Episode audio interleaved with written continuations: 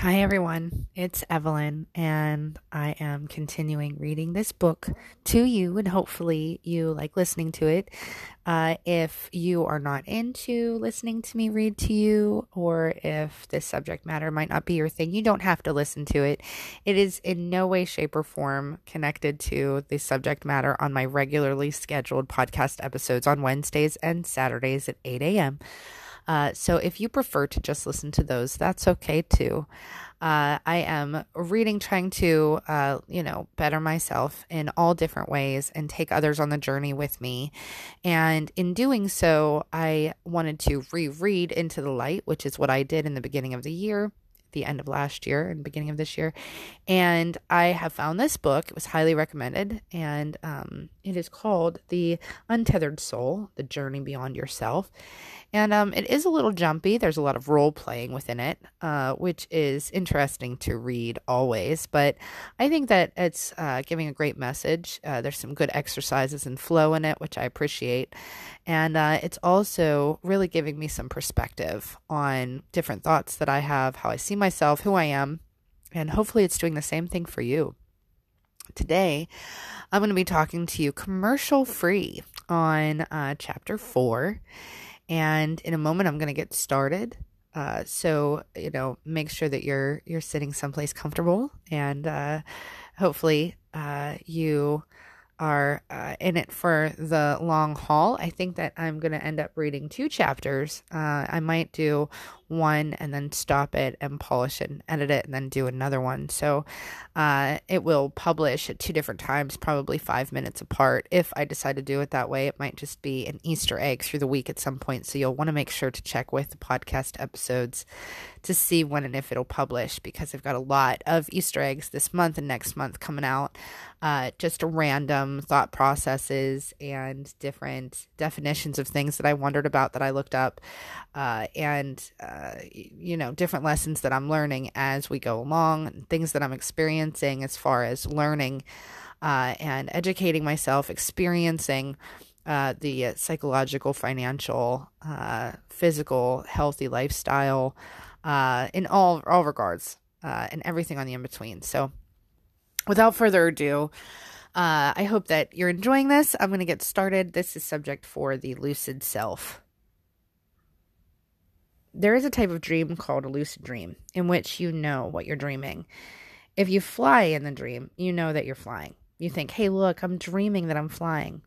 I'm going to fly over there. You're actually conscious enough to know that you are flying in a dream and that you're dreaming the dream. That's very different from regular dreams, in which you're fully immersed in the dream. This distinction is exactly the difference between being aware that you're aware in your daily life and not being aware that you are.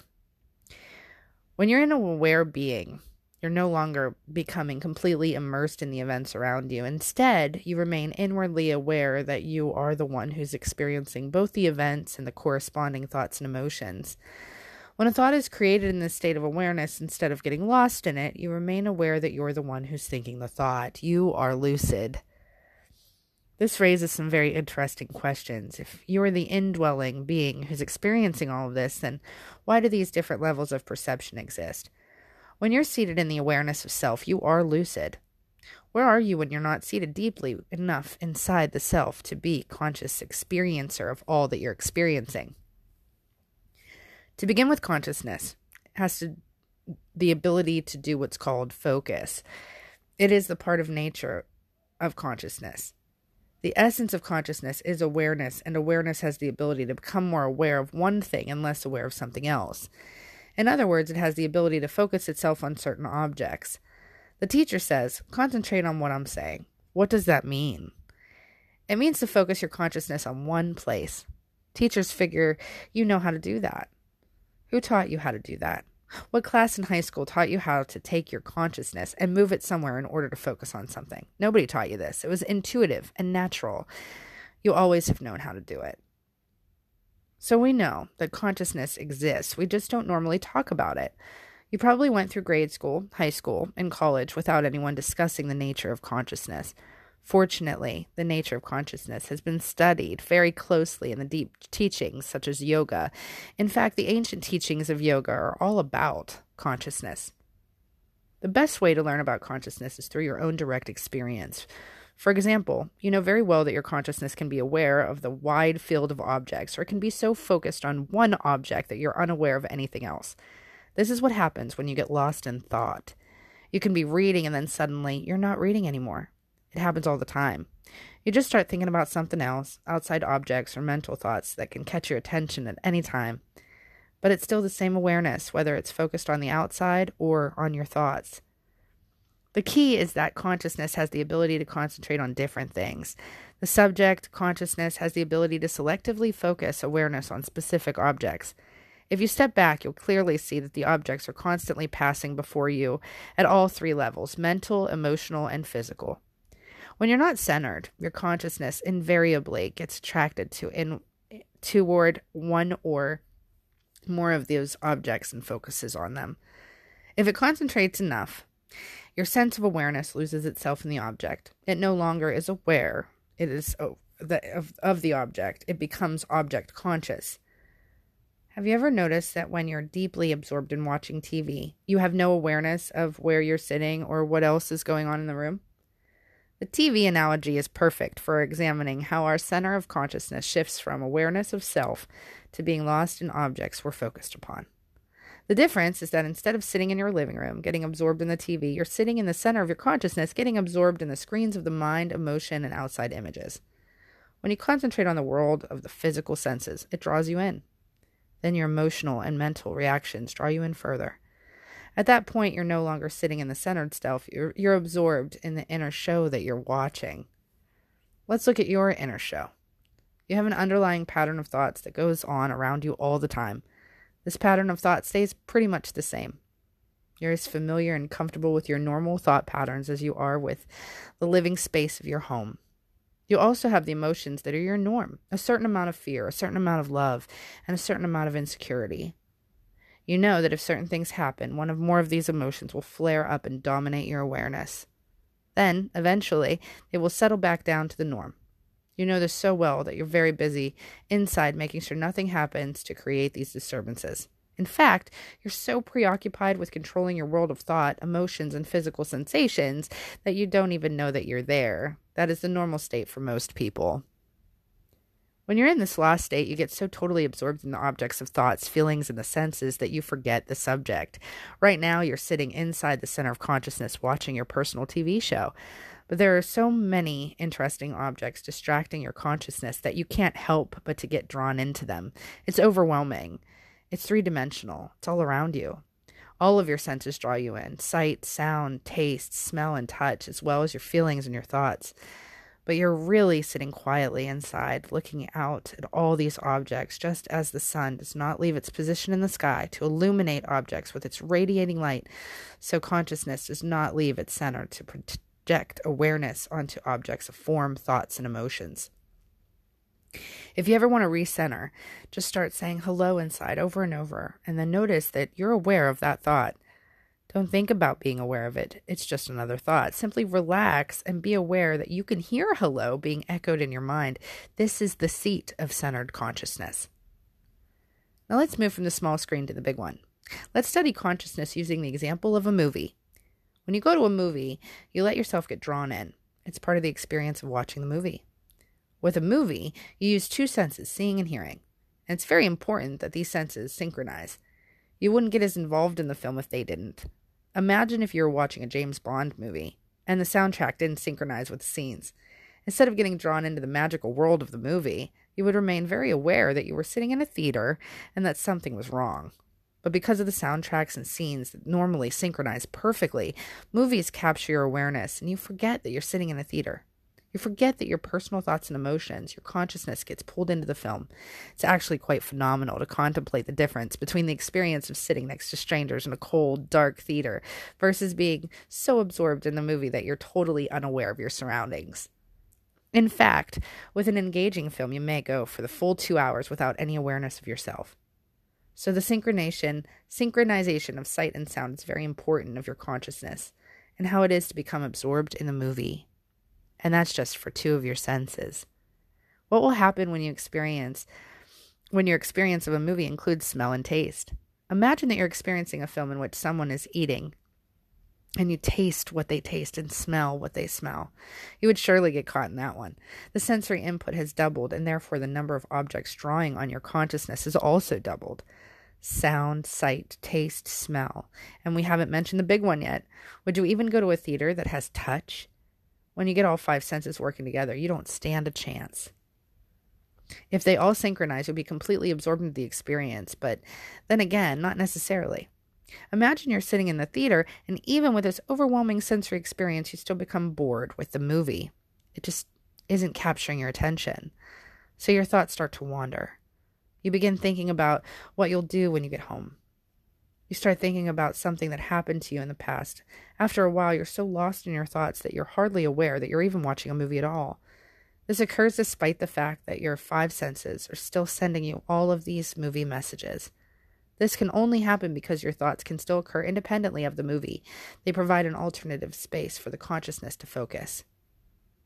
Now imagine that movies are made that not only to engage the five senses, but that they also your thoughts and emotions synchronize with what's happening on the screen. With this movie experience, you're seeing, hearing, tasting, and suddenly you begin feeling the character's emotions and thinking the character's thoughts. The character says, I'm so nervous. Should I ask her to marry me?